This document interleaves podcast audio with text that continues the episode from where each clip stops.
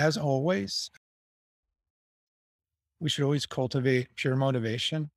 And, and this is definitely we should cultivate pure motivation before we practice Dharma together. But really, you can do this all the time. And, and what we're trying to do later on today, you're going to see that we're going to start to do compassion meditation. And that's kind of the core. It's like, it's like the foundation of mind training is trying to get away from this self obsession that each one of us has had since we were born. And according to Buddhism, since beginningless time. Okay. So we're trying to get away from that. We're trying to shift our perspective a little bit so that instead of being really narrow minded and narrow focused on me, me, me, we're trying to open up, right? We're trying to, instead of being shut, we're trying to open up and become more vast. And cultivating pure motivation does that. You know, when, when you start to forget about me and the self obsession that we've been carrying and think, as a result of me practicing today, may this benefit all sentient beings. That's a very precious and pure wish. Now, some some people say, well, I can't benefit all sentient beings by practicing today. That's a that's stupid. Why am I going to do that? And that's a sign that somebody doesn't really understand that the way that the the the thought the way the mind and the body work is first thoughts come and then actions follow thoughts. So first you have thoughts and then you have speech and action. So by cons- consistently, repetitively cultivating thoughts, it's going to change our behavior. It's going to, it's going to change our speech. It's going to change our action. It's going to protect everybody that we come in contact with, including us. Okay. So that's when we do those prayers, you know, we do the four measurables, May all beings have happiness. May they be free from suffering, et cetera, et cetera. We're doing these repetitive things every day, every time we practice we're doing the same refuge prayer, the same four measurables, and the same mandala offering. And creating these repetitious behaviors plant seeds in our mind to start to change the way we see the world. So that's really what all this stuff is. So anyway, cultivate pure pure motivation of love and compassion as a result of us practicing today may it benefit all sentient beings. Okay. That's what you should always be trying to cultivate. And you can do that when you wash your hands. Because, like I said before, don't take this literally. You can say, as a result of me washing my hands, may it benefit all beings. As a result of me feeding the cats, may it benefit all beings. As a result of me working today, may I benefit every one of my coworkers. And may every customer that we serve as a company be benefited from my actions. You can start to develop these thoughts as often as you can, and it will only help you. Okay as usual, I always put this up here as a disclaimer. There's a ton of different offerings from High BC. We have meditation Monday and Wednesday morning, 8 a.m. meditation, 5:30 Tuesday evening. And then on Sundays, there's three different offerings. There's an 11 a.m. intro to Buddhism, a 1 p.m. Sashi Zongpo, and a 3:15 teaching with Geshe Lan. And then Wednesday nights, if you're interested in prayers and chanting, you can do that at 6:30. So now, we're still on point two. This is class nine, and we're still on point two. Believe it or not, the, the first part of point two, the emptiness, takes a long time. And quite honestly, the preliminaries take a long time. A lot of the time, when the Tibetan masters teach these seven points, they'll do it in two or three days. Okay. The reason that mine is taking so long is because we had a lot of folks joining us that maybe haven't been studying Buddhism for a long time. So point one was incredibly important because you want that foundation. Okay. So we're on point two and we're, we're on the very last point of 2A, which is the ultimate training in the ultimate awakening mind. Okay. And, and what that is, is that is emptiness, as you guys know. Okay. So point two a, the very last piece of this is in the intervals, be a conjurer of illusions. Now, what does this mean? It, it means that the simple answer is that all these things I see in my environment, including myself and others, um, living beings and non-living beings, all the phenomena that I see. When we see it, we think that it's independent, permanent, and that it exists from its own side. But that's not how things exist. There's no such thing as causeless phenomena. I think everybody by now, if you know nothing else, I think you guys know that by now. So what we're doing is we want to understand that we're that we're uh, our perceptions are not pure. We're not seeing reality. We're not experiencing reality. We're, we're, we're, we have a veil that covers what we see. So therefore we can't really understand the true nature of reality. So the perception of self and others, the external environment and the beings within and so on arise. It's our delusion that causes non-existing things to appear as existing. When he says non-existing things, he means things that don't inherently exist, right? Because we know everything's dependent. Okay. But we look around and we see all these things, we don't think they're dependent. Okay. So the instruction is as you go around in your life, don't take things so seriously, right? Don't think, oh, that guy that cut me off on the highway is a jerk and get really crazy and mad. Start to see it as an illusion because what it is, is, is we are projecting onto all this stuff. Okay. We're saying, oh, I like that guy. He's good.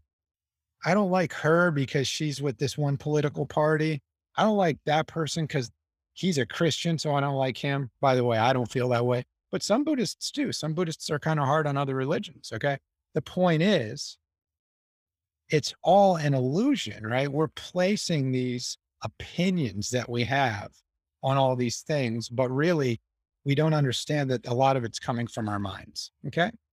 So I have a I have an image here, and this image is a holograph.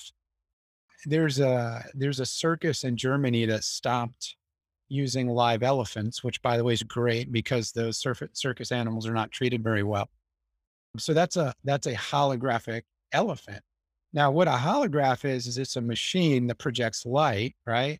I think there's a mirror and there's a there's a light projector, and somehow the mirror and the light produces this image where it looks like you're seeing something, but it's just light. If you were to take your hand and move it across the elephant, your hand would go right through that elephant. Okay. So that projection is a really good analogy of the world because everything we see is a dependent arising. It's the result of a previous cause. Okay. But when we see it, we don't think that's what it is, right? When you see your coworker that you have a hard time with, or when you, when your friend or, you know, something that you feel strongly about, when you see that, you're not like, oh, that's a dependent origination. That, that's something I'm just labeling. That's not how you see it, right? You see this, right? Or if you like it, ah, right? Whatever it is, we are incredibly swayed. We're swayed. It's like we're on we're on these waves and we don't have a connection with reality. So we need to start to develop that. And as we go around the world, start to try to see things like, oh, that table seems really solid and real to me, but actually it's, it's like a holograph because what it actually is, is a result of all these previous causes. Right. And then it's the fact, the, the fact that it's a table and it seems like a, a truly existing table that's false because actually it's a basis for the conceptual designation of table that comes from me. I label it that way. Right. So we need to start to try to use this technique. And as you go around, you can, you can start to be like, oh, well, that's, it's, that seems serious and I'm getting drawn in emotionally, but it's more like a holograph. Okay. So in the, in, in the interval, meaning the interval between meditation practices, start to try to see things. Don't take them so seriously. Understand how much of the thing you're seeing is conditioned by you putting opinions, labels, concepts onto that item. Okay. That's, that's what we want to start to try to do. I'm not going to spend a lot of time on this because we've spent weeks and weeks on it. Does anybody have any questions though, before I move to the next point? No? Okay, cool. Now we're moving on to point 2B, which is very, very beautiful. And by the way, ironically, the compassion piece of, because remember, Mahayana Buddhism, which Tibetan Buddhism is a part of, has two wings. It's like an eagle with two wings, right? The first wing is is emptiness. That's point A, the ultimate truth, emptiness, right? The second wing is compassion. Okay.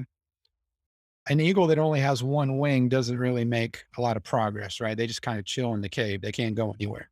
Eagle with two wings can soar in in the vast expanse of the sky. So you you have to have both. You can't just have emptiness because if you just if you just contemplate emptiness, you're going to start to have this kind of this lack of warmth, this lack of love energy. Okay. If you just have compassion, you get drawn into these things and you start to take the suffering of all living beings as as as way too real. And then you actually can really suffer a lot. So there's this balance between the two emptiness and compassion. Okay. So now we're getting into the piece of compassion. Now, just FYI, everything is empty, but yet we're going to have compassion for living beings. Now, does anybody hear that and think, well, Jason, if all sentient beings don't truly exist, then isn't it a contradiction to study compassion? Does anybody wonder that or have that question? Yeah. Okay. So when I first started con- coming in and, and, and practicing back in 2014, I was like, this is baffling because on one hand, the masters are telling me all phenomena are empty and that living beings are not living beings. They're mer- merely labeled living beings, right? But then on the other hand, they're saying we should have compassion. Okay. Here's the thing. When we deepen our understanding of emptiness, when we deepen our understanding of how reality exists. And by the way, this isn't easy. Training in emptiness and cultivating that view, it's called the view. It takes a long time. But when you start to do that and you start to have these sort of realizations or moments of awakening, you can literally be moved to tears from meditating on emptiness because you understand that all the suffering that living beings experience are their own creations. Okay. So actually emptiness and compassion fit together perfectly. Okay. So, so not only do we, does emptiness actually, one of the true markers of understanding emptiness is that you become more compassionate. Okay. So the two actually fuse together very, very seamlessly and very well and very logically. And then when you practice emptiness, you're eroding this view of me as the center of the universe. So what starts to happen is by pulling down your self grasping and self cherishing mind, it actually makes it more realistic for you to understand emptiness. So when you practice compassion, it strengthens emptiness kind of indirectly. Okay. And then when you study emptiness, as you start to really understand it, it can strengthen your view of compassion. Okay. Any questions about that? Does that make sense? Yeah. Okay. Now we're getting into the core of of Lojong. Remember, Lojong is mind training. Okay. Now we spent a long time for several weeks going over emptiness, and I'm pretty sure I discombobulated everybody's brain with a lot of deep study on on the philosophy of emptiness. But believe it or not, that is that is definitely an important part of Lojong, but compassion is more available for us, right? Compassion is, you know, he, there's there's somebody here that's homeless and they're and they're on the side of the road and they're begging. I'm going to give them something. Okay. It's that, and it's a real genuine feeling that you can build within yourself. One of the things that's beautiful about Buddhism is we are not fixed entities. Buddhism, the whole thing's about karma. It's about cause and effect, right? Right. We've we've studied a lot of this.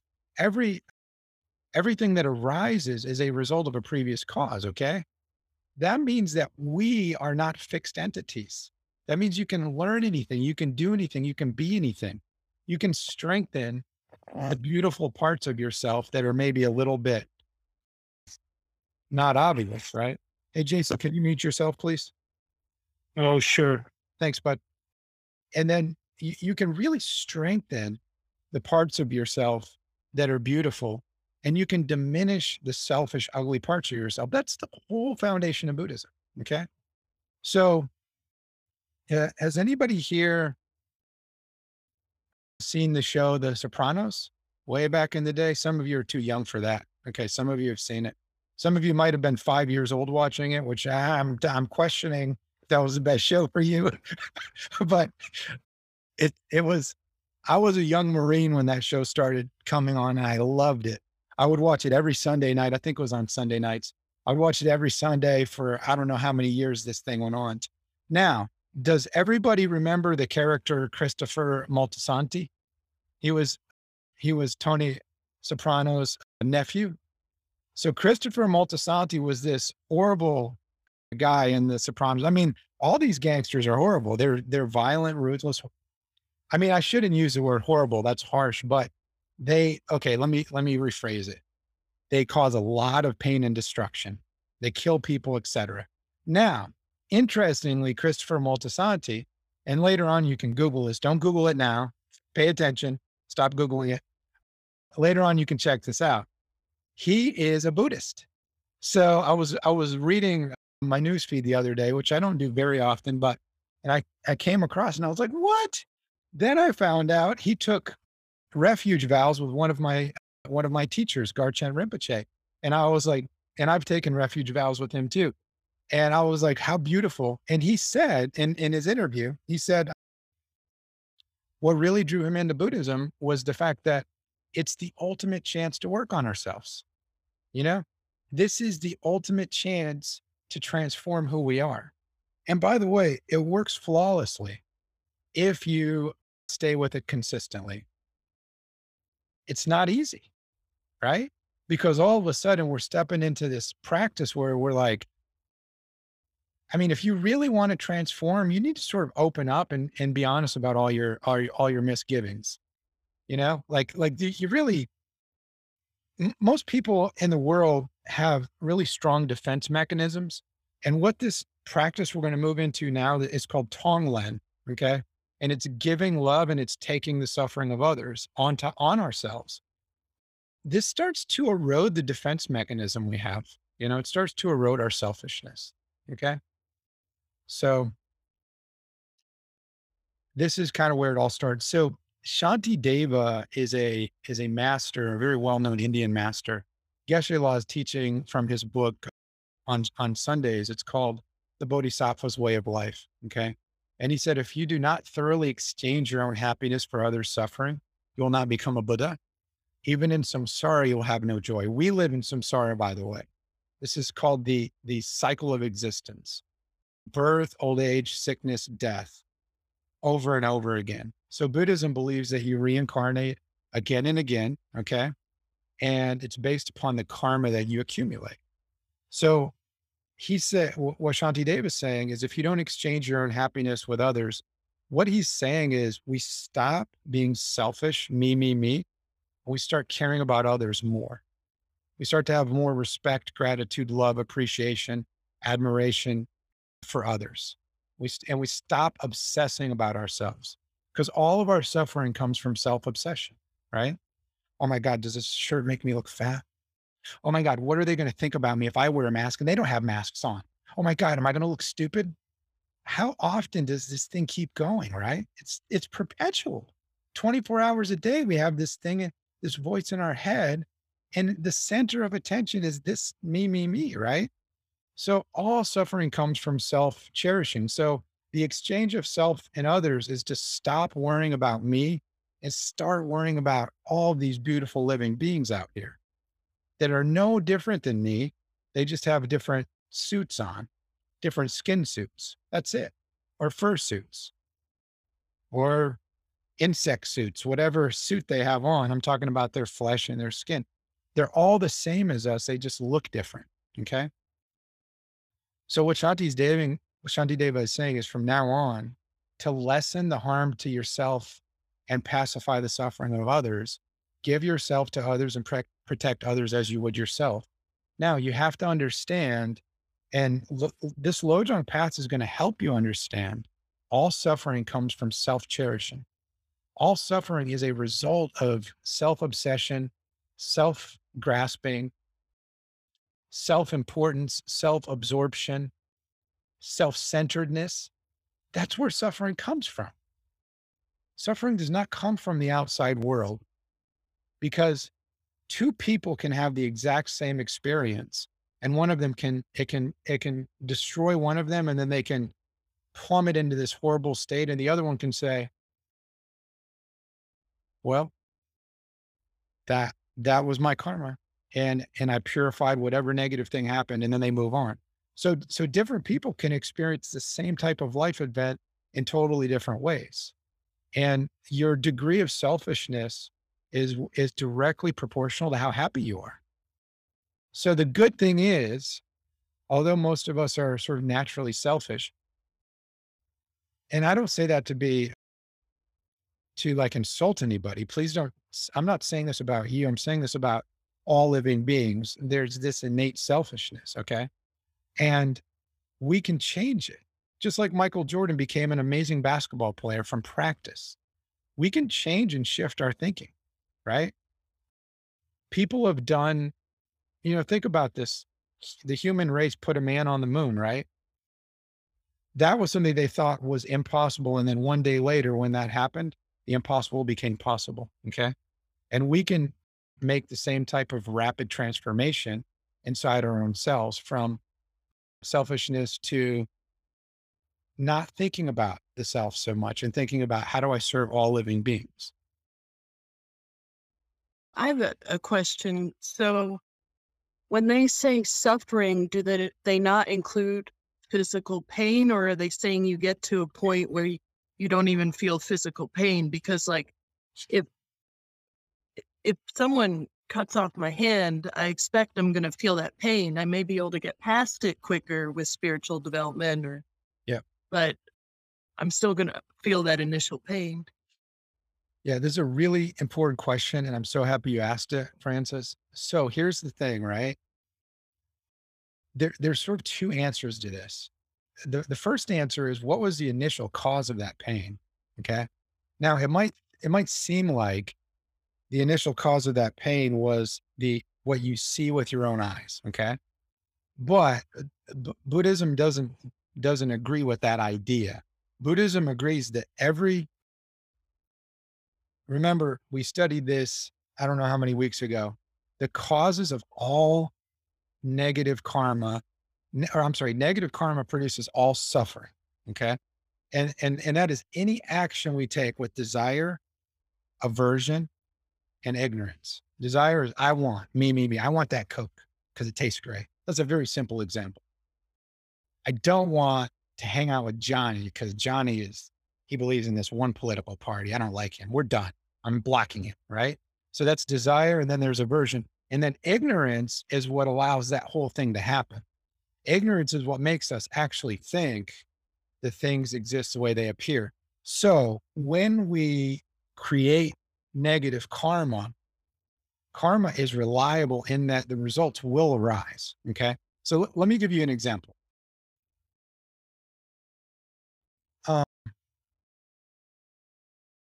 Actually, let me finish this train of thought. So the bottom line is whatever arises, right? Whatever suffering or pain, you know, somebody cuts off your hand. When that arises, the cause, you you might look at it and think the cause was this crazy guy came up and cut my hand. Buddhism says no. Buddhism says the cause for that guy coming and doing that was that you had a karmic debt with him. You did something to him at some point. You created the cause for that to, for that suffering to arise. Okay, so and and, may, and maybe a better example is like uh, you create a really close connection with another person. It could be a relationship, it, it could be a romantic relationship, it could be a close friendship, right? And and you just love this person, like everything about them, right? And and then you get really attached, right? And then and then six months later, the relationship breaks up. Okay.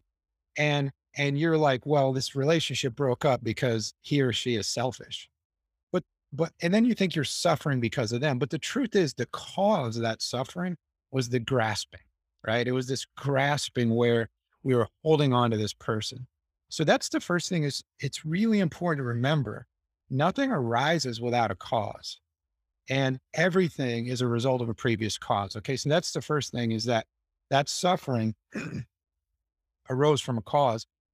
Most likely, it was actually not most likely, unequivocally, invariably, beyond the, the shadow of a doubt, it arose out of because we took selfish action.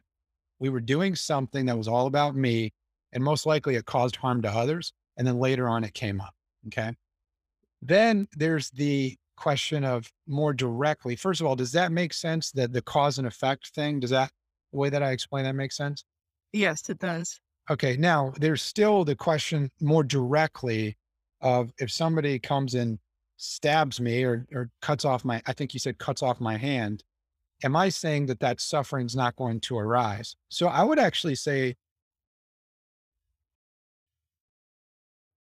the way that we experience the world is so heavily colored by our opinions, our likes and our dislikes that it distorts our own version of reality. Okay. Now,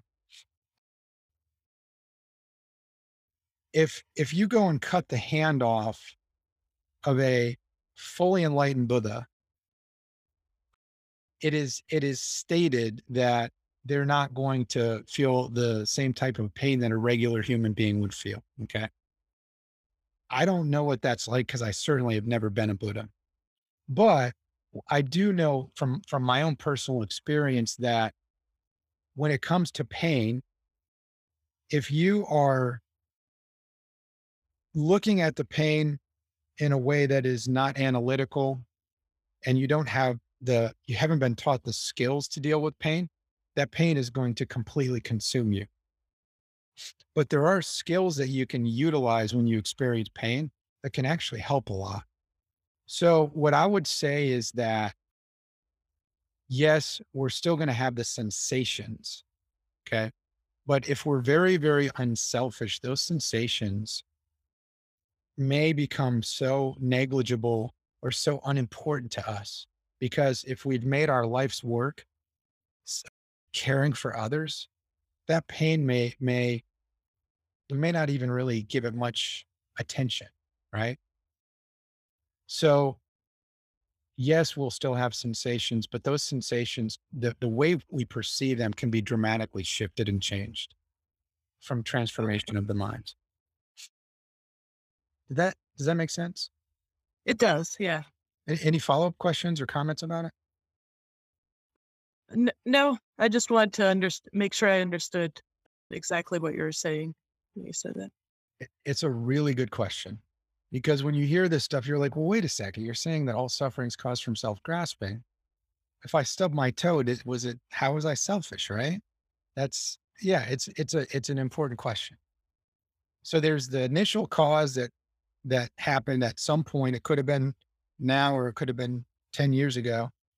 Eh, so that's the cause. And then what the, the pain you're experiencing now, Buddhism says is a result of a previous cause. That's the first point. And then the second point is the way you perceive that actual pain. The more selfish you are, the harder it's going to be, right? Mm-hmm. The less selfish you are, your mind becomes so vast that you might not even care. Oh, that's pain, whatever. Or that's a sensation, but I'm more worried about helping Johnny, right? Mm-hmm. Or Susie. They're both. Yeah, that's true the often like if you're going through a tough time, if you think of helping someone else and focus on that, makes it easier for you. It's like magic, actually. yeah, I mean, it's really powerful. I I learned that when I was in my 20s, and it was like because I did a lot of volunteering. By the way, there's a book called The Science of Compassion by an author named Kelly McGonigal and she's a Stanford researcher. She's a PhD. And there are all these studies out there about the effects of compassion on things like our, our longevity.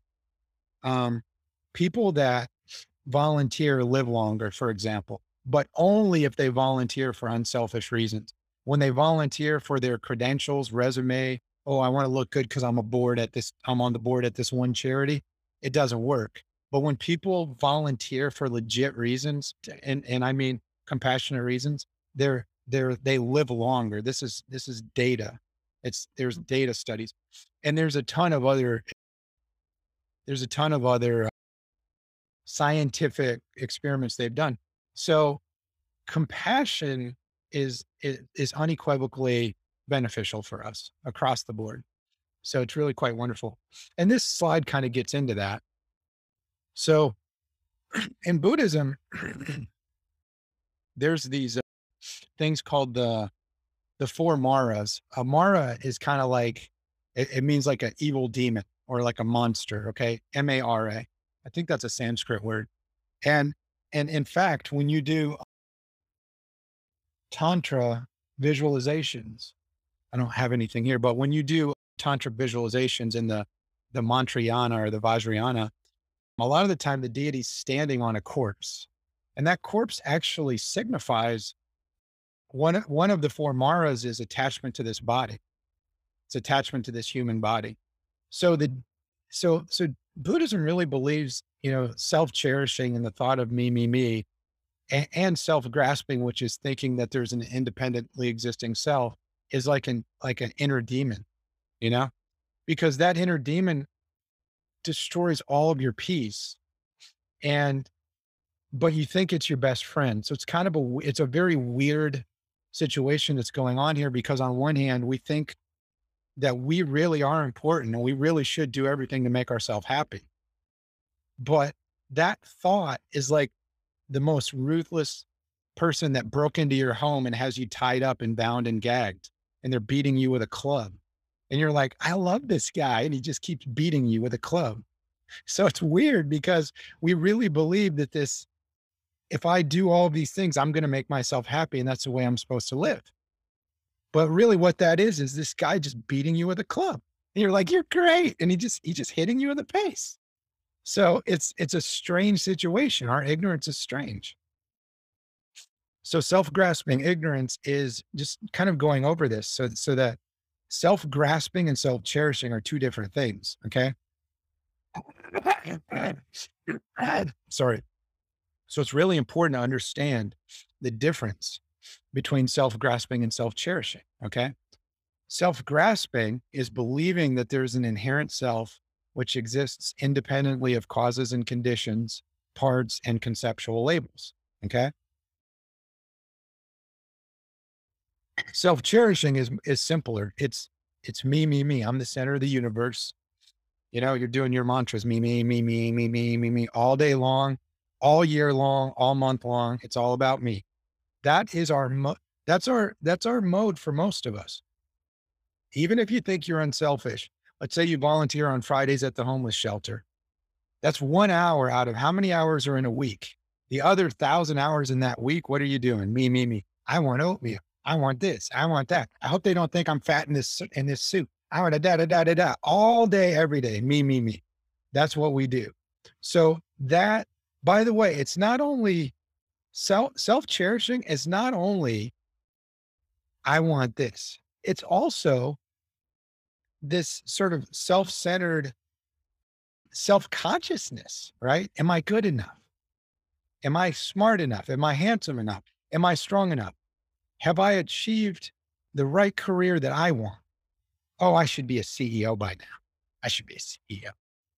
I'm only a vice president. Oh, I'm making you know, I'm making this much money. I should be making three times this. That's selfishness, right? The self cherishing. It's this, it's this thought pattern that never stops. And you just get swallowed into this self absorption. Okay. These things are, are the root of all evil. There's no peace to be had when we think like this. Okay. Now, going back to self grasping, all suffering comes from ignorance that it's it's dualistic ignorance that separates self and other and then believes that they exist as self and other. But these are just thoughts. These are thoughts that we conjure up. Like a children's fairy tale. If you were to go and read a four-year-old a bedtime story about rapunzel or whatever she was the one with the long hair wasn't she? Rapunzel? If you go and read a kid a rapunzel story and then you're like Googling Rapunzel so you can go meet her? Wouldn't people be like, yeah, I think I'm going to send this guy, this guy or girl to the psych ward. She's trying to find Rapunzel. No, you're like, Rapunzel doesn't exist. It's a bedtime story. That's how we are. We we see reality a certain way, but it doesn't exist that way. Okay. So so self is just a word, it's just a thought. So there is no inherently existing self. And that's and that's what self-grasping is. And it makes the the self-grasping ignorance paves the way for self-cherishing. Because if we think there's a self, then we're then we're going to cherish it. Okay. But the thing is, is if you take your body and look at every part of your body, is any one of those parts the self? Is your self your nose? Anybody? Is yourself your nose? Is it your elbow? Is that yourself? When people are like, "Oh, Johnny is is a jerk," are they talking about his elbow or his uh, left shoulder? None of these, right? No part of your body is the self. The self is is a conglomeration of all these parts, and then we and then we see these parts and we label it as self. But there's no inherently existent self. It's just a thought. It's a concept. It's a word. Does that make sense? When you when you were born, there you didn't come out of the your mother's womb with a tattoo that says SELF. It just didn't happen. Right? It's it's a thought. And your name is the same way. Your name is is an idea that your parents came together and agreed on. By the way, my dad wanted to name me Rory. My mom saved me. I would have gotten beat up. I already got picked on for being a McDonald, right? McDonald's farm. Oh, McDonald had a farm. Oh, do you want fries with your Big Mac, right? You know how kids are. Kids are silly. If I would have been Rory McDonald, it would have been ugly. Thanks, mom, wherever you are.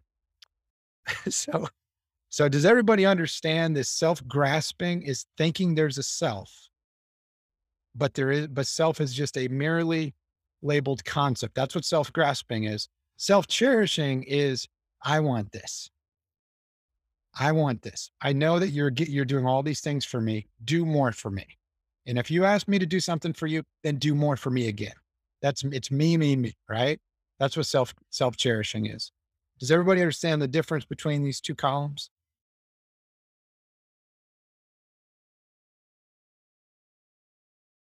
Any questions?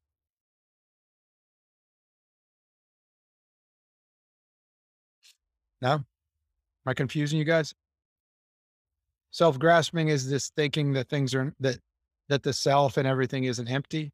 Self-cherishing is just self-absorption, self-centeredness. I'm more important than everybody else. Okay. That's the simple thing. The antidote to self-grasping is emptiness. We spent a lot of time studying that. The antidote to self-cherishing is love and compassion. And that's the practice that we're going to start to get into. Okay. Love and compassion. Any questions? So everybody's going to do get an A on the quiz. All right. What time is it? We'll go for five more minutes and then take a break. So, what causes suffering? So, the Buddha taught that there are 84,000 mental afflictions. I've never seen all 84,000, but if he taught this, I believe it. So, there's 84 eh, affliction, meaning like a negative emotional state. Okay. If you condense this down, it's it's called the five poisons anger, attachment, delusion, jealousy, and pride. By the way, those are a good five to, to memorize anger, attachment, delusion, jealousy, pride. Okay. And then if you distill those five down, it's self grasping ignorance. So, literally, self grasping ignorance is the cause of all suffering. So, now, how do we change our vantage point?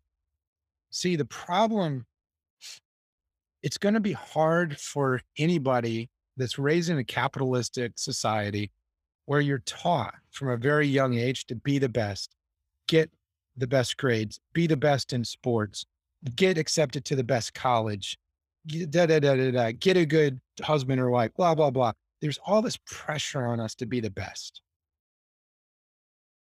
And there's not a lot of pressure on us to develop love and compassion for others. I hate to say it. There's just not. It's not really woven into the fabric of our society. So we need to learn how to how to change Lojong, which is what we're studying. It's about shifting. It's about shifting our vantage point so that we're not so blocked by our selfishness. So every day we do these four measurables, right?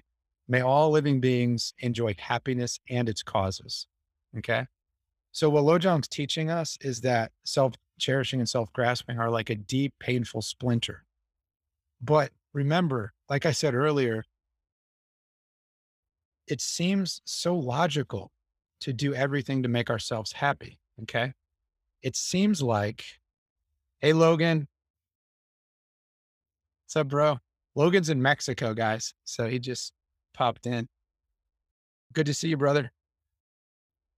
So basically, we have to shift our our mind from thinking that it makes sense to go and do all these things in the pursuit of making my own self happy because those pursuits lead to misery suffering and sadness there's no happiness there's no sustainable happiness that can come from just getting what i want but if you go and you start to do everything for other living beings you're going to get this self-sustaining happiness that can last forever. In fact, they've done studies.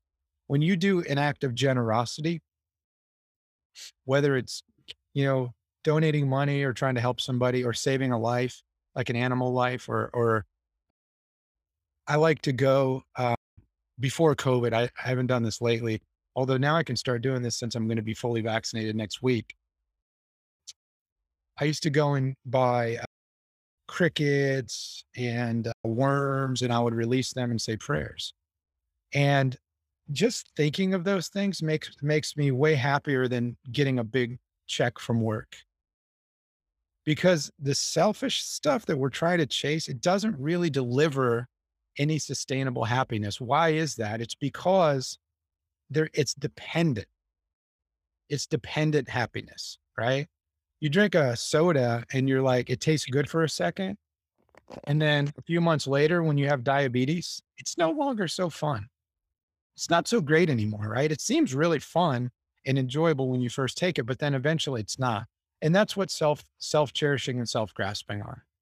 They seem like they're going to make you happy, but they won't. So it's really important. We have to learn how to contemplate the defaults of self cherishing. And I wish I could tell you this is going to make you immediately happy, but it's actually not. Okay. When I first came in to study the Dharma, I started studying all this stuff and I was like, oh, yeah, I totally, I totally agree. I have no doubt that my own selfishness causes all my suffering. Right.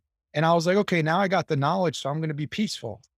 No, no, that's not how it worked. What happened was once I had the knowledge that selfishness makes me really unhappy, then I was more mindful as I was doing selfish stuff, getting in arguments at work and, you know, being mad at my boss or whatever.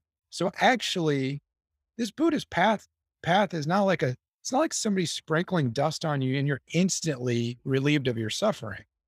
There's a process. There's a process of tension. Has anybody heard the term cognitive dissonance? Cognitive dissonance is when you have two opposing thoughts in your mind, right? Thought one is selfishness causes all suffering, right? And then thought two is, man, I'm doing all this stuff for my boss and he doesn't under he doesn't even understand how to do a tech startup. And I'm doing all these things and he has no idea when I explain it, he doesn't listen. Selfishness, and then I'm and then I'm enraged. So then these two things are meeting, right? And you can't have both of these things living inside you at once. So what's going to happen is it's almost like don't they say when you get a when when they find diamonds they're really dirty and they have to be polished isn't that how it works i think i'm no diamond expert but i but i think when they find a diamond it's like the it's like covered with like uh, like a hazy covering and it's not shiny and they have to like rub it and clean it right? And that's kind of what what has to happen to us is we have to we have to embed this understanding that selfishness is the real demon deep in our hearts and then we have to go out and be selfish because that's our natural thing and then we have to start to it's going to start to push on if we're honest with ourselves it's going to start to push on us and then we're eventually going to come to the conclusion that I, I really legitimately want to change but it doesn't happen overnight. And you have to learn how to be gentle with yourself as you go through the process because it doesn't really help to beat up on yourself. It does help to be honest and to see your faults, but you, you have to learn how to take a very gentle approach with yourself. Can't phase me, stuck with me. Even one that Right. fits that those three criteria. Is there a self? Is there a me? The the self is merely conventional. It's just a label. It's a word. So there's no So, there's no independent self, right? So but the is there is there a dependent self then? Yeah. Yeah. Every everything is exists dependently, right? So so everything that exists exists in that CPM criteria. So there there is a merely conventional, a merely labeled self, but it's not what we think it is, right?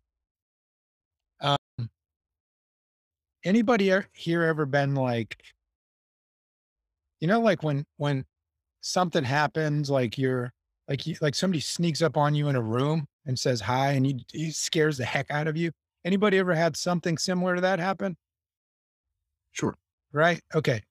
That feeling you have at that moment, that really deep, it's almost like beyond words. Words don't really get at what you feel when somebody scares the heck out of you. That feeling deep down is a is a the thought that a self really exists, independent of the body and the mind. It's this thought that there's an inherent self that has is- existed forever. And that's deep in our subconscious. So we think that there's a self that exists in a totally different way than it actually does.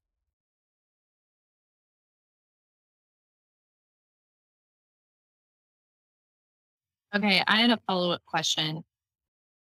It's from like Francis's question earlier, but so somebody comes up and cuts my arm off. That act itself is a result of my bad karma.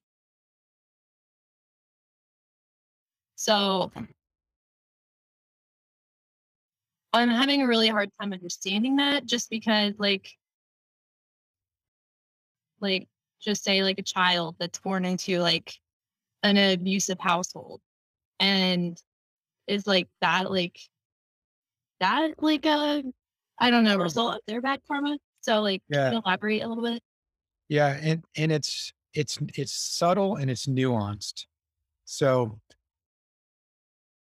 never ever okay, ha, have you you know Americans think karma is what goes around comes around, right? Okay, have you ever heard anybody get mad at somebody and they're like, "Oh, karma's going to get you." You've heard people say that, right? And maybe we've even said it before, right? Now, that is not how we're supposed to use karma. You know, we're not supposed to think of it that way, right? We're not supposed to think like, oh, that guy was born into a poor family and he gets his dad beats him. He get he's getting what he deserved. You know, that's not we don't we don't want to take that. And I'm not saying that you're saying this at all. I'm not saying you I'm not even I don't even think you're coming from that place. I think you're coming from a place of compassion where it's like I don't feel good saying that he got what he deserved. I think that's where you're coming from. I don't want to put words in your mouth. Okay. So it's this is a subtle topic because I'm going to go out on a limb. Most of us here cannot see our past lives. Most of us here may be on the fence and not even know if we believe in reincarnation, right? And that's okay, right? Nobody's, this isn't about you must believe or you're going to, you know, this isn't one of those type of situations where you're going to be judged. M- More so, it's like y- you have to start to analyze to get to a place where you might believe in reincarnation. But yes, that is Buddhism's belief is that there is no causeless effect. Everything results from a cause. So when when bad things happen, Buddhism does believe that these are a result of a previous seed that we planted and it's coming to purify it's it's it's coming to fruition and then it's purifying that bad action. But when we when we look at somebody we should never ever use karma as a punitive framework, right? So we we're going to be training on compassion for anybody who's suffering, which by the way is all of us. We're all in samsara and we're all suffering. So we want to develop deep love and compassion for all living beings. And we're not even really spending time thinking like, oh, he's getting what he deserved. That's why he's born into a abusive household. Rather than that, we're thinking, please may I relieve him of his suffering. May his suffering come into my heart and may he be free. Right. It's a it's a very complicated karma is one of those one of the very few things in Buddhism that is so complicated and so nuanced that most of the masters say just try to keep an open mind because a normal person cannot see the inner workings of karma. And I can't, by the way, I can't, I, I don't remember last lives or anything like that. Eh, but I believe that there's nothing that arises without a cause. So I kind of take the Buddha on blind faith for that topic. Yeah. Any follow up questions? So again, just sort of recapping, it's it's really important that we develop a deep understanding of the disadvantages of self-cherishing. There's really no good that comes out of self-cherishing. Okay. I want to do a quick exercise with you guys. So I want you guys to to think of one challenge that you're dealing with right now. And it can be a challenge that's been going on for a long time. It could be a new challenge. Okay. But try to think of a specific situation. It could be a work problem. It could be a relationship problem. It could be something with your family. It could be financial, eh, whatever the problem is. Okay. So I want you guys all to come up with a definitive issue that you're dealing with right now. Okay. And then once each of you comes up with one, just kind of raise your hand for me so that I can know when I can start the exercise. And I'm going to think of one too.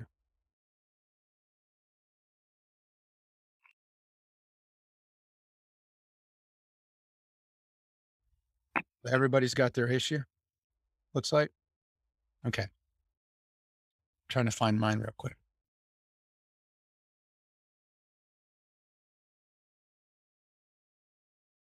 Okay.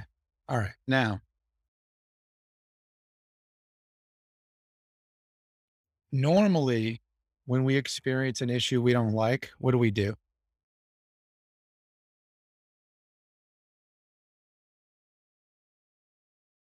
What do we do when stuff that we don't like happens? Pretty simple. It's not a trick question. What do we do? Run away from it. Boom, right? Run away from it or push it away, right? And then and then what that really means is we what? We kind of close, don't we? Tighten up, close. Make sense for everybody? I mean, this is kind of the common thing most of us do. I want the issue that you guys just pulled up in your mind, okay? I want you to open to it and let the feeling tone that you have about it grow for a moment. Fight the urge to run. And I want you to think about this issue that you're dealing with right now.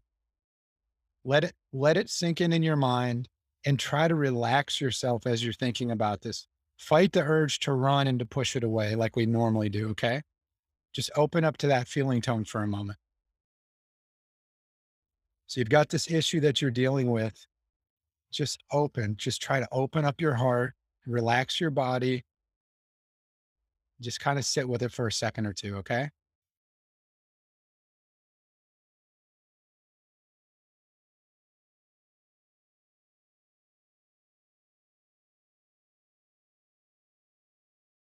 Feel free to breathe. Make sure you're breathing in and out. Just relax.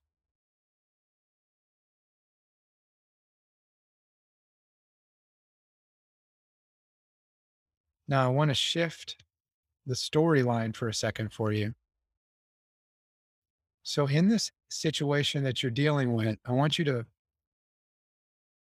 metaphorically pull that splinter of selfishness out of the situation. And I want you to take the situation you're dealing with and pretend you're, it's like a movie you're watching and somebody else is dealing with that situation. So, whatever it is that you came up with, the problem you're dealing with, I want you to pretend there's a show or a movie on TV that's playing, and one of those characters is dealing with the stuff that you're dealing with, but it's not you, it's somebody else. So, just contemplate that for a few minutes.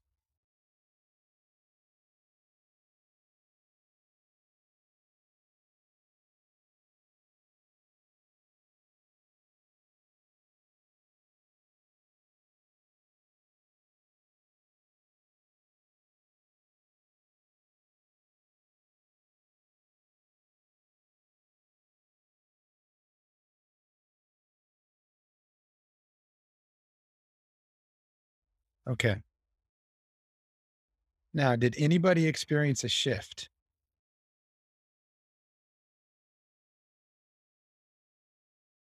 I want to hear about it. Somebody speak up. What what what did you experience by going through this? Be courageous. Somebody talk to me. I think I looked at it as looking at somebody else, just, just do this, get it resolved. You can do this and move on. So, and then before that, what were you feeling when you were looking at your own situation? How did it feel? So, how did the how did the the emotional part of it did it shift for you? I, yeah, I guess uh, somewhat. Yeah. I think more mentally than anything, but yeah.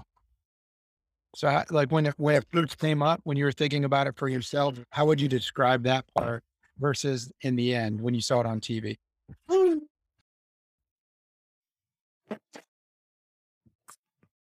I don't know. I guess looking at the options that, that were out there, it was kind of like, nah, whatever, figure it out. And, you know, it's just got to do something and then move on.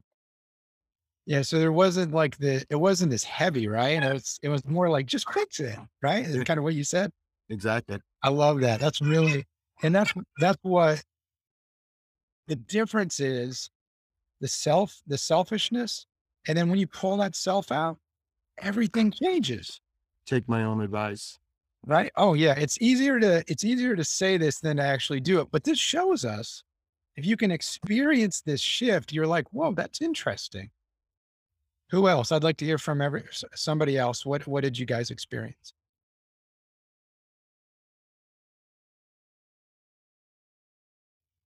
Well, when I was thinking about me being in the situation, I felt kind of vulnerable and like a tightness around my heart. And then when I thought about it as a movie,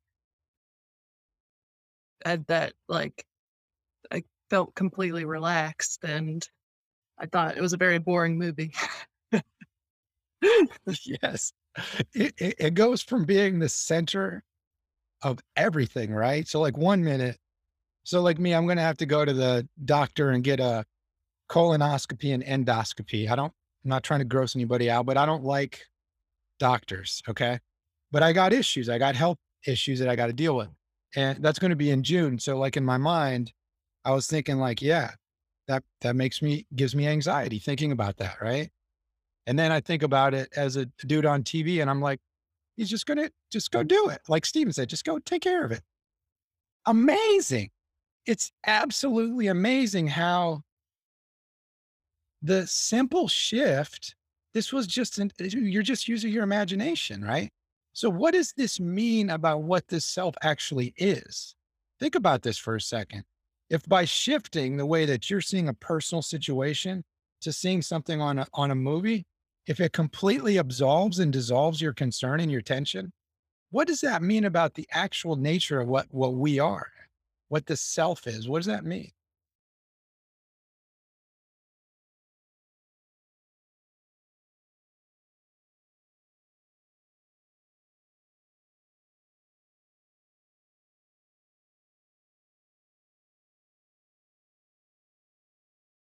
Can you pose that question one more time?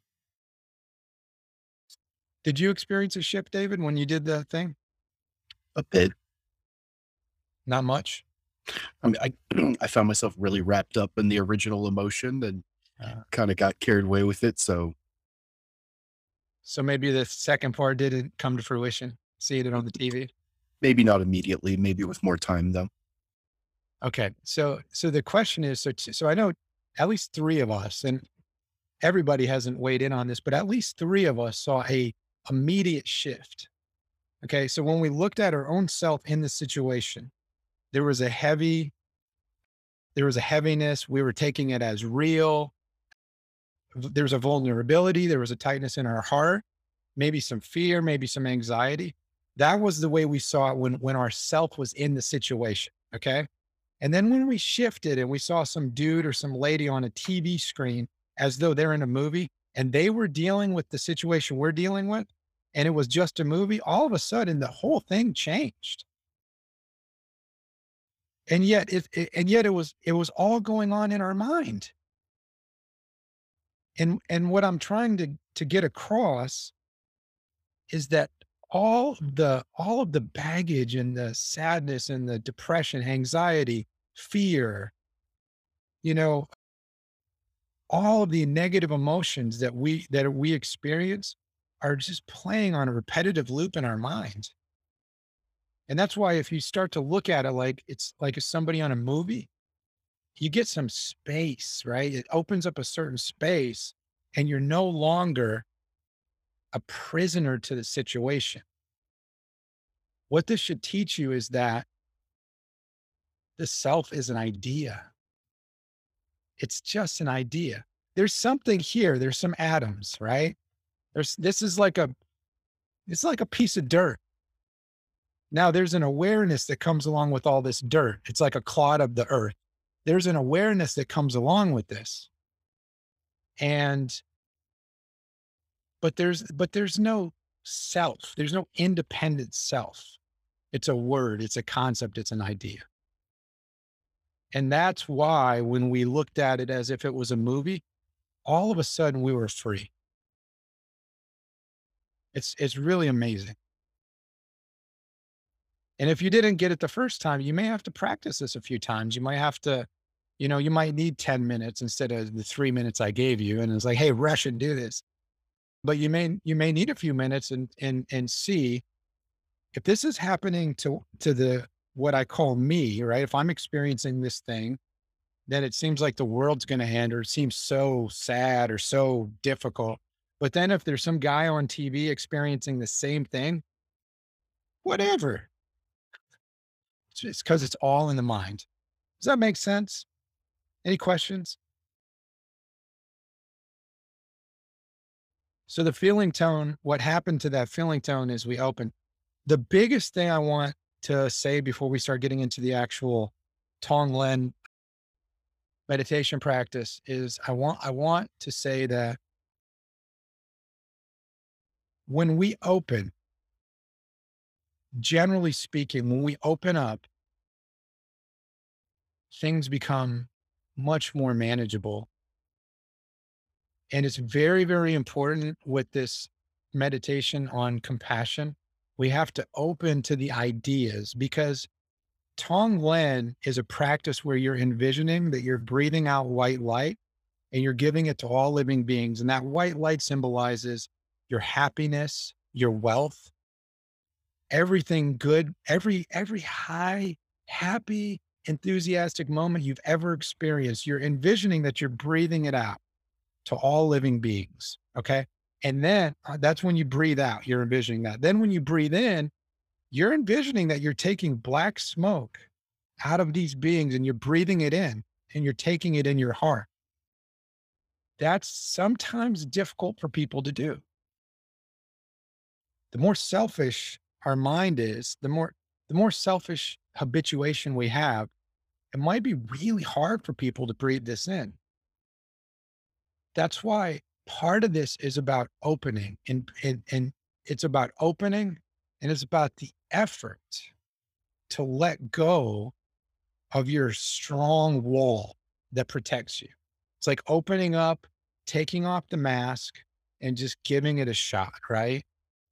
And seeing, can I, can I become willing to take the suffering of all living beings? So I just want to say that a lot of this, what we're going to go into, it may not be easy for people to do this, but just open the door a little bit, right? Right now, the door's shut. Open the door a little bit and let the light come in.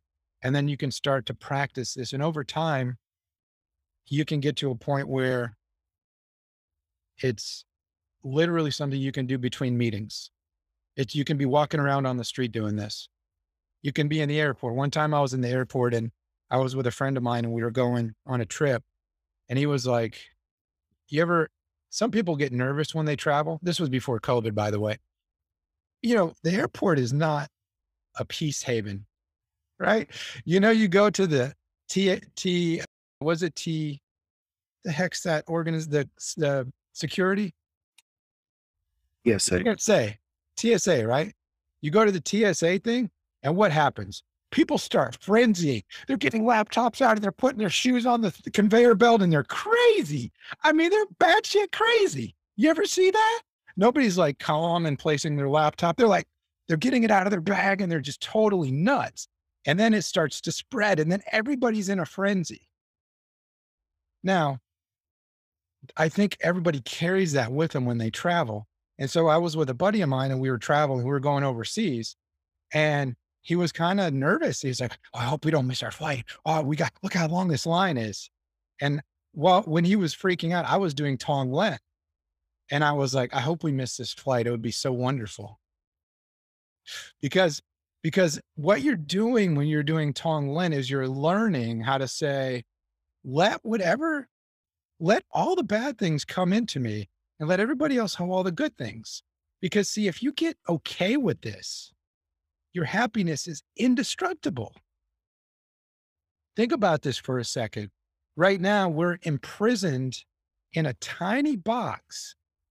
This is Jason's tiny little box of what Jason wants, right? There's this whole other world that's that's unimpeded and has no boundaries. But here's what Jason needs and Jason demands of the world.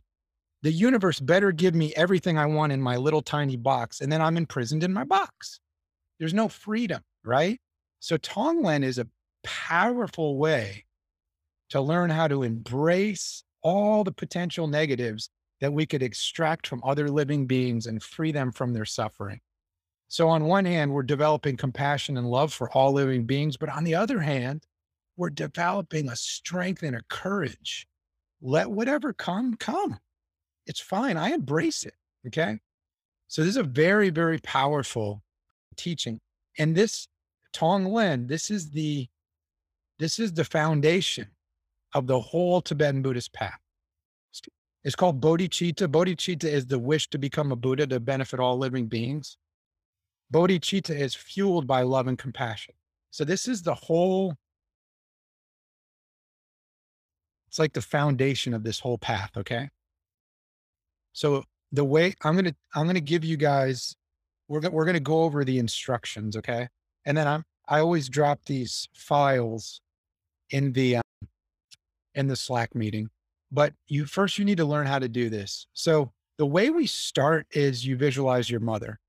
Now, if you have a rocky relationship with your mom for one reason or another and you can't she doesn't evoke feelings of compassion and love for you, you can use somebody else. You can use somebody that you really that unconditionally loved and supported you. Okay. But the Tibetans say, start with your mother. The first thing that you're going to do is you're going to develop gratitude and appreciation. So if you're new to Tonglen, you really should not start by trying to start thinking about compassion for all living beings. Because if you do that, you're probably not going to be, it's not going to be genuine. And, and what we're going for here is a feeling. We want to get to a feeling where tears come down your face out of genuine compassion. So you're not going to get that feeling if you start thinking, oh, I want, I have compassion for all the bumblebees. you're not going to get the, may all the gnats in my yard have happiness. Like you're probably not going to feel it the way you would if somebody that you truly care about, you're developing compassion for the people you really love. Okay. So we start think, start thinking about this for a moment logically. Now I'm a man and I, some of you didn't know that I am a man. When I eat too much, I'm sure nobody here's ever experienced this. You know, when you eat too much and you feel like, right? Like, oh man, why did I do that? And you can't move and you're just like, ah, oh, that was so stupid, right? You, you guys have felt that, right? Now, I don't know if anybody here's ever had a child. I know the guys most likely have not had children. But I just think about the, the the tiny amount of pain I feel when I eat too much. And then I think about my my beautiful mother. She carried me for 9 months. She was probably vomiting all the time. She probably her back hurt. She couldn't get out of bed. She couldn't do anything because I invaded her body and I was it was my apartment. Like, hey, I'm just gonna take I'm gonna take over. Get ready. It, eh, I mean, to me, it's nearly it's almost like I can't even understand the kindness of a mother, you know? So you so you you start to visualize your mom and you think about how much she did for us, you know? And it's not something that we usually think about, but there's this amazing quality of what they went through for us. And then there's the childbirth. Um, my mother was, I'm about five foot eight and I'm, I've been stocky since I was born. My mother was like five foot tall and she tried to have regular childbirth for like three days. I mean, it was horrible. So I've been difficult since before I got to the earth. I mean, I've been a pain in the ass the whole time, right? But you, you think about the pain that that that your mother went through for you, whether it was a regular vaginal childbirth or a C-section, either way, it's painful. This is think about this for a moment. It's amazing what what our mothers did for us. Again, if you don't, you know, if, if you're having trouble with the relationship with your mom, you're going to have to extrapolate out this process and you're going to have to create a mental picture of what this other person has done for you. But the Tibetans give this because most people can can feel the appreciation for their mother pretty easily. When you were born, we were helpless. We're like a helpless little bug. We can't eat, we can't feed ourselves, we can't clothe ourselves, we can't use the restroom. Our mothers do this for us.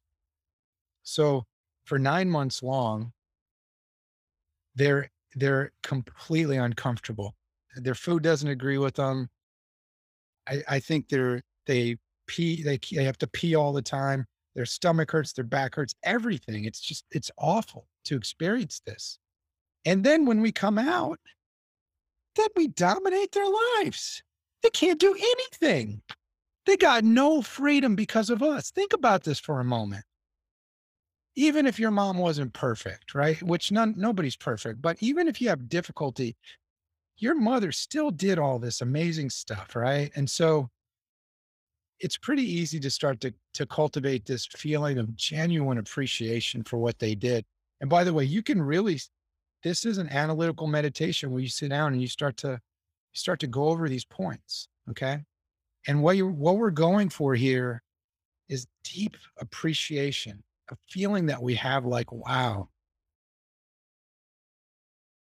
look what she did for me, right? And then once you were born, you dominated your mom's life. She couldn't go anywhere. She could, she had to watch you 24 7. And how long did that last? How long do you have to watch a kid? Three, four years until they're, that's 12 years? I don't know. I mean, I don't have kids, but I can tell you about dogs. But the bottom line is they our mothers and by the way you could add fathers to this too but our mother taught us everything i can tell you for me my mother taught me love you know everything that we are now to some degree is a direct result of our mother's kindness. Another thing is we you know our, our our parents taught us how to talk. They taught us the english language. None of us could sit here today and learn the dharma if it wasn't for our mom. So in a way she gave us access to the dharma So now the first part that we just went through was kind of this you're trying to develop this genuine appreciation and you should be feeling something. When you're going through this you should you should be sitting there and really trying to hold this hold these points. And you should you want to get to a point where you feel something okay? And then and so that's the appreciation and the and the love. And then there's the compassion. A lot of what our mother did for us actually has caused her to be very attached to us and and and buddhism attachment's never good. So in a degree to a degree we kind of bottom line is we caused a lot of hardship for for our moms okay? So there's a there's a great deal of suffering. Every one of us by the way side note there's a immense suffering within our lives whether or not we notice it because everything we want is is is temporary and it's going to dissolve like mist whatever we want is going to dissolve whoever we love that relationship is going to dissolve even if you're in a 20 year marriage One of you is going to die at some point and that relationship's going to dissolve. So samsara is very cruel because we have addictions to all these things that are impermanent. You know? So so you're working really hard for a promotion and then you get promoted and then the company folds or you get fired. So that's the thing is our mothers have the same thing. Maybe they didn't get enough love from the family. Maybe they did everything for us and we didn't. What did we give back? How could we possibly give back as much as they gave to us? So they're suffering and and we didn't you know we we probably never really focused on this and understood how much they did for us. It's very unlikely that most people do this. And then you're focusing on this one person and you want to get to a point where you feel unbearable compassion. And it's not, you're not just thinking, you want to evoke a feeling.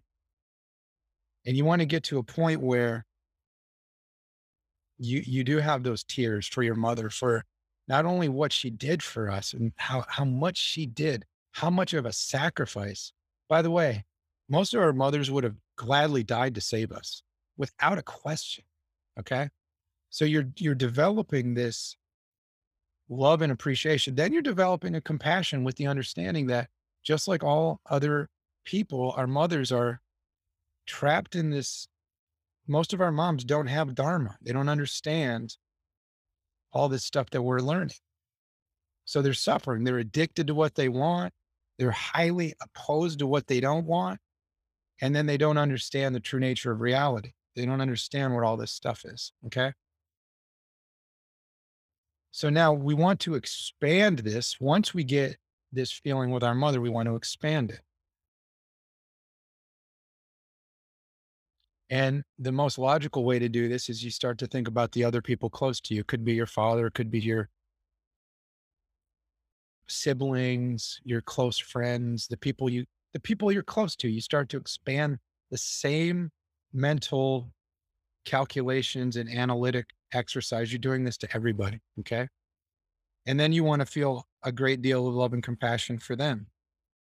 And remember, it's very important to understand all living beings, whether you're human, animal, insect, all hum, all living beings, they want happiness, right?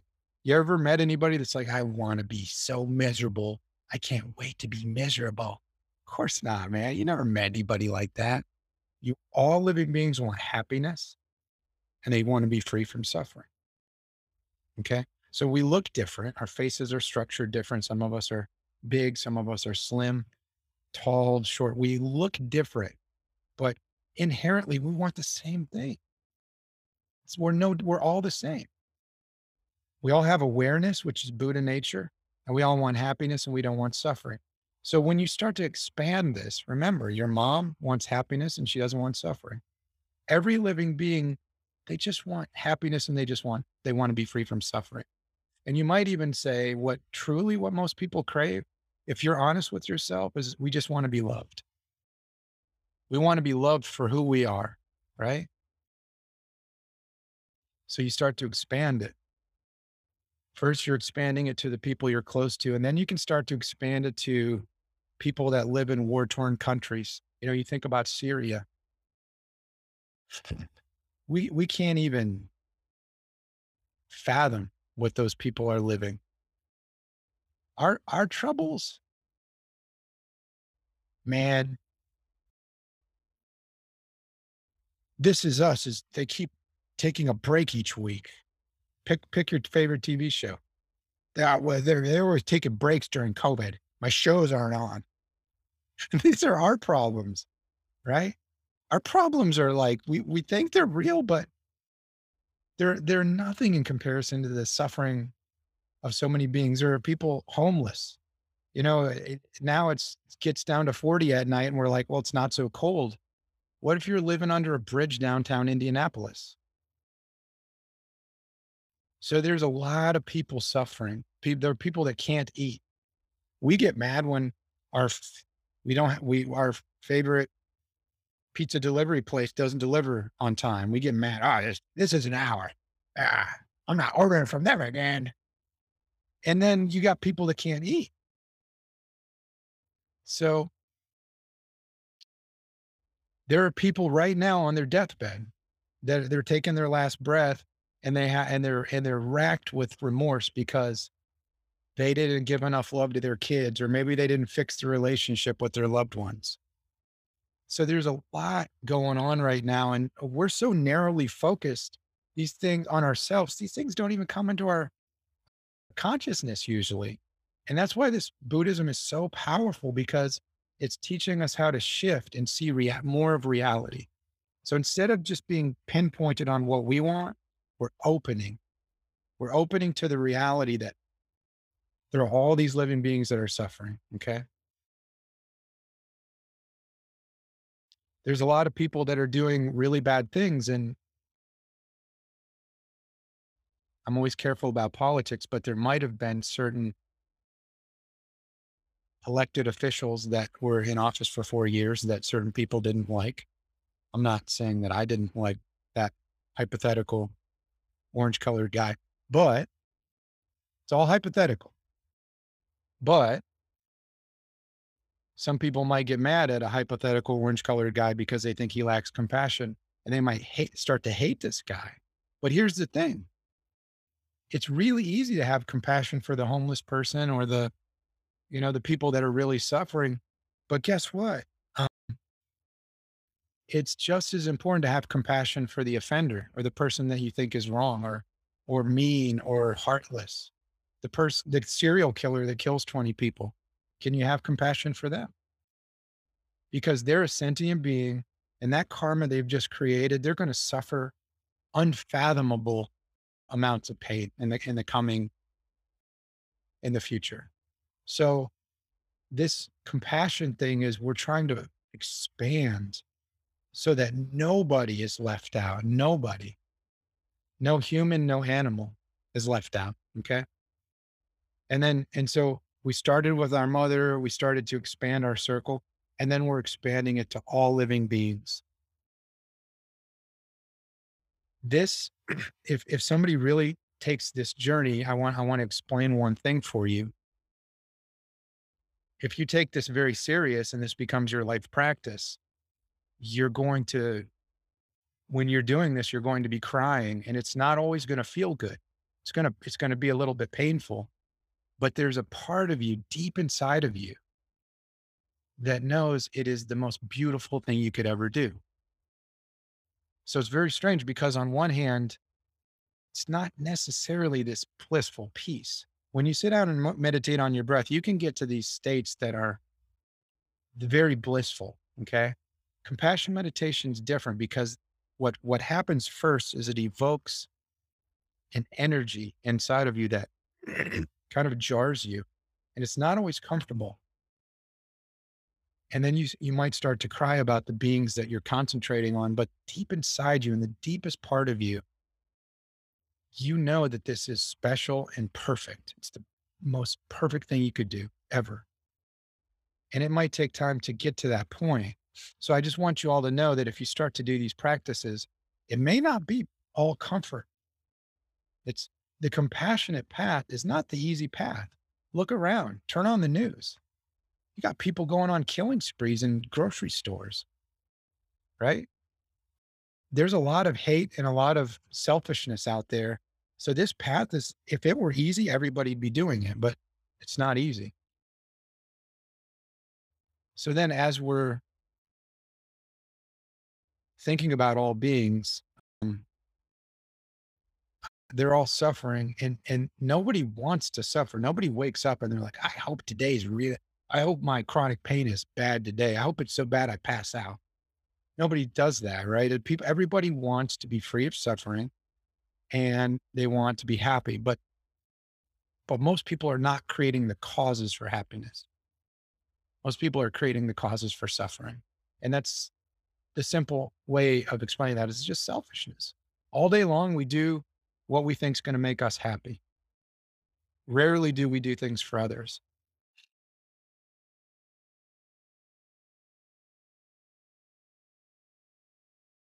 Now, what we're trying to get to as we're as we're doing these practices is you want to get to a point where you feel like I've got to do something. And I'll tell you from personal experience, the more you do this, the more it becomes not enough. And that's absolutely perfect.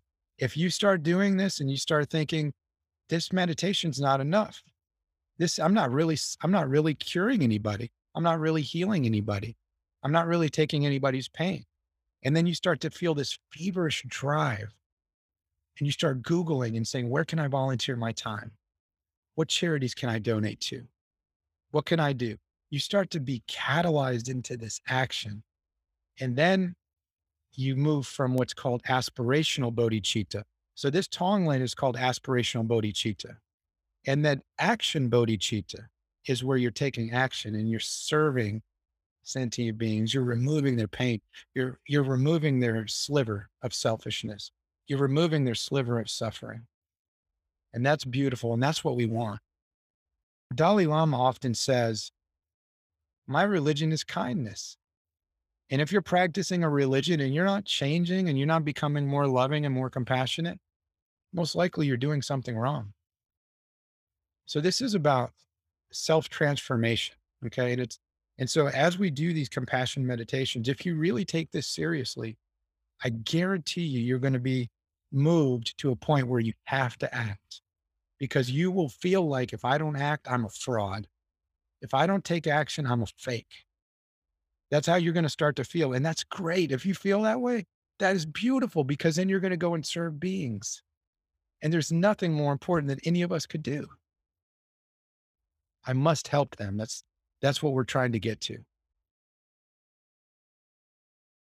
Now, everything I've been explaining so far is is preparation. And we're preparing for this practice where we start to do Tonglen that rides the breath, as I explained earlier. Okay. So up until this point, none of this has been based on the in and out breath. This has all been analytical. You're trying to moisten your mind with love and compassion. And you're starting with your mom, then you're moving out to people you're close to, and then eventually you're moving out to all living beings. Okay.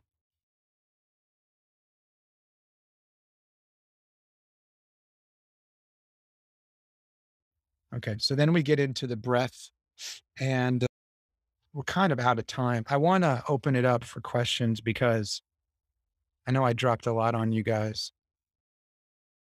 So shoot.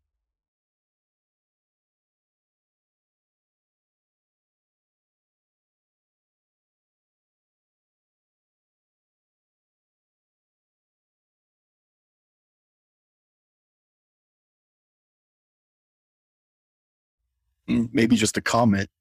I feel a little anxious about this, honestly. Tell me more. I don't know. Feels feels a little scary on some level. Like, this is gonna this is gonna not feel good, probably. This is going to be uncomfortable. Hmm.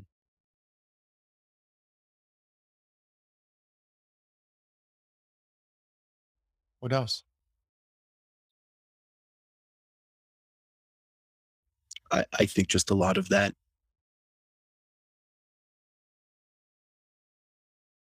I feel like one likely has to confront a lot of things that one does not want to confront.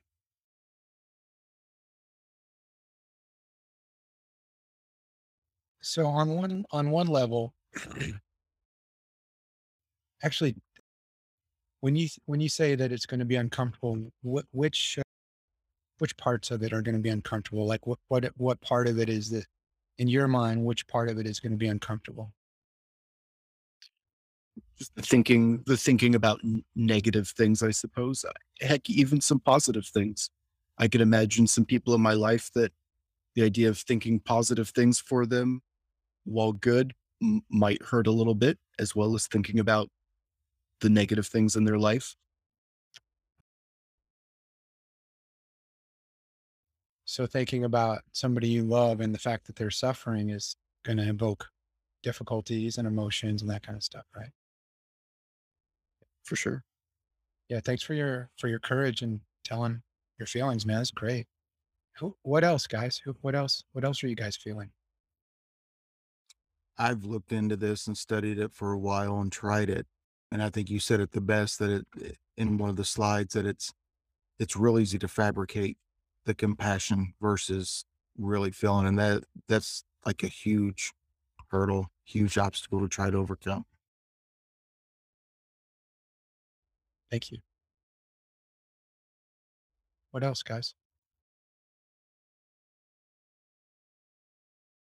Personally, I'm I'm a little I don't know if it's fair to say this, but I'm excited to start practicing this.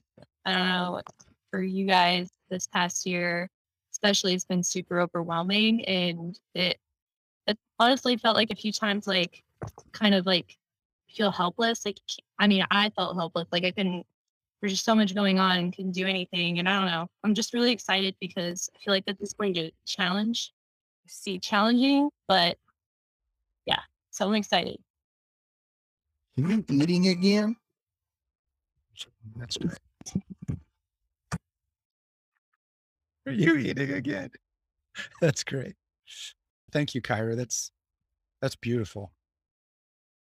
Francis, Jason, and Thomas. Haven't heard from you guys. What do you think?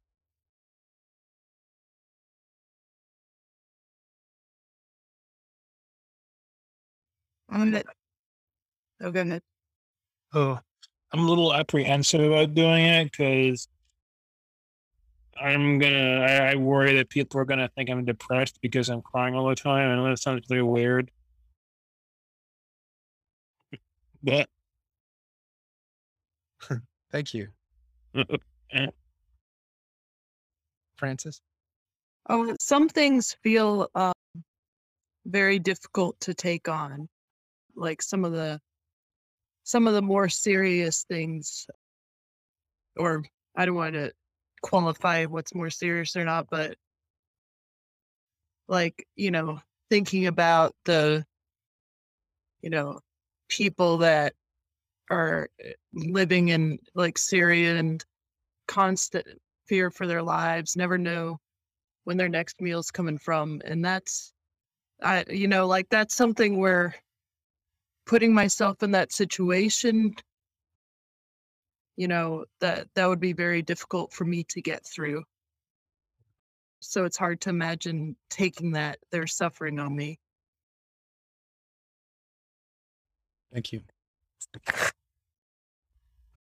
I think for me, I'm I'm pretty good at, uh, I guess, re- repressing my emotions and uh, not being an emotional person. I guess so I'm afraid that I'm I'm not gonna like actually be able to feel anything. Hmm. Is my main concern. Thank you, Thomas.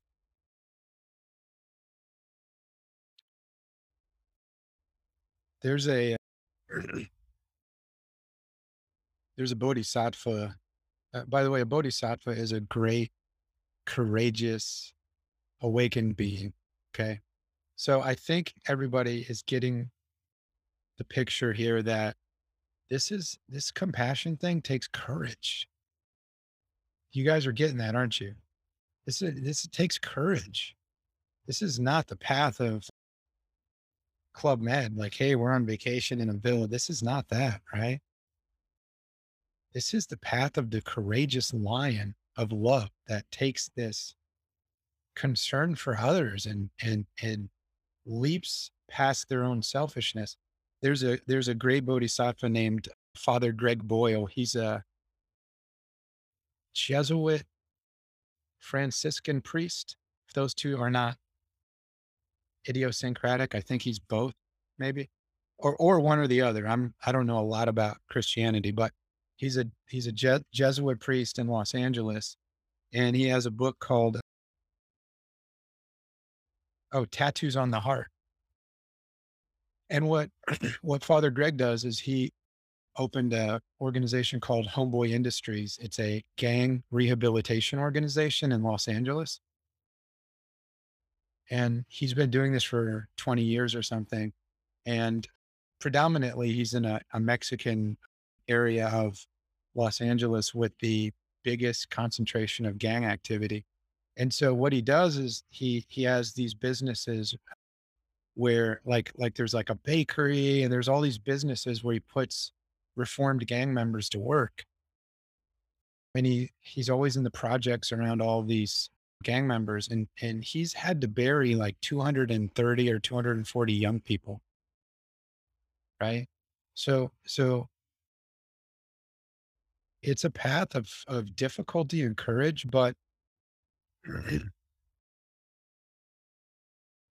the one thing I could tell all of you with no question is that it's not easy, but it's it's beautiful and your heart knows it's beautiful when you start to do these practices. And then you'll start to take actions. And then when you start to do these actions, you will remember these things that you've done.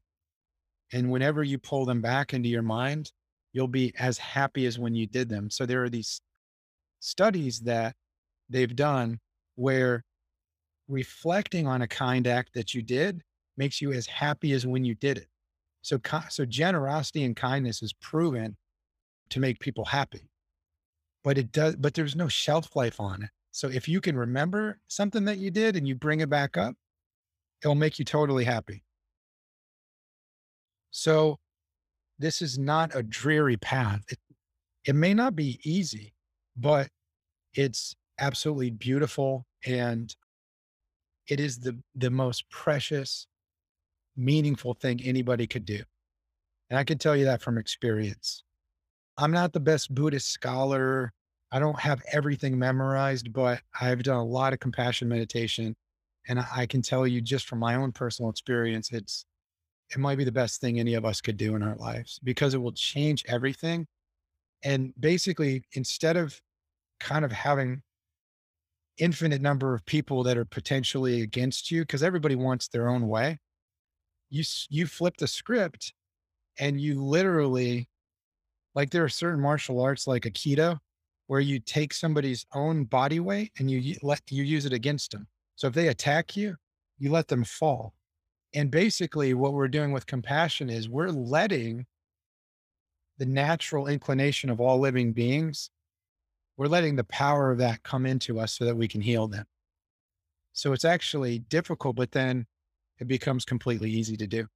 So I know we're over on time. Any other questions or comments before we close? Everything, everybody good?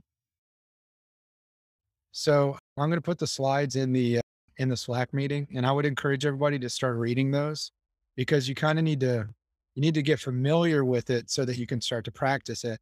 And then next week we'll do some Tonglen. We'll do some some breathing Tonglen, breathing out white light and love to all living beings, breathing in black smoke. And then one thing, if you start to try this, and it's very difficult for you to breathe black smoke in as a visualization from other living beings, you can start with yourself. So instead of like doing it with your mother, you can say, you can visualize your own self in the morning and try to take your own self suffering. Then you can visualize yourself up tomorrow. So sometimes people do that because it's doing it for others evokes too much fear or anxiety. So you can start with yourself too. Okay. All right. So just to be quick, I'm going to do a very off the cuff dedication instead of doing the formal prayer. As a result of the practice that we did together on the topic of precious love and compassion as a result of whatever merit has arisen for us. We hereby dedicate this merit to all precious living beings. As a result of us dedicating this merit to them, may every one of them, may all of the potential suffering that they could ever experience be completely eradicated. And may they all become blissful Buddhas. Okay. All right. Well, thank you guys so much. Really appreciate you all. If anybody has questions, please never hesitate to contact me if you want to message me if you have a question about the teaching or you just want to say hello, feel free to do that. So, okay. Thank you guys. Take care of yourselves. Be safe. Please study the material. And then next week we'll do the compassion meditation on the breath. Okay. Bye, guys. Take care. Thank you, Jason. Thank you. Bye, guys.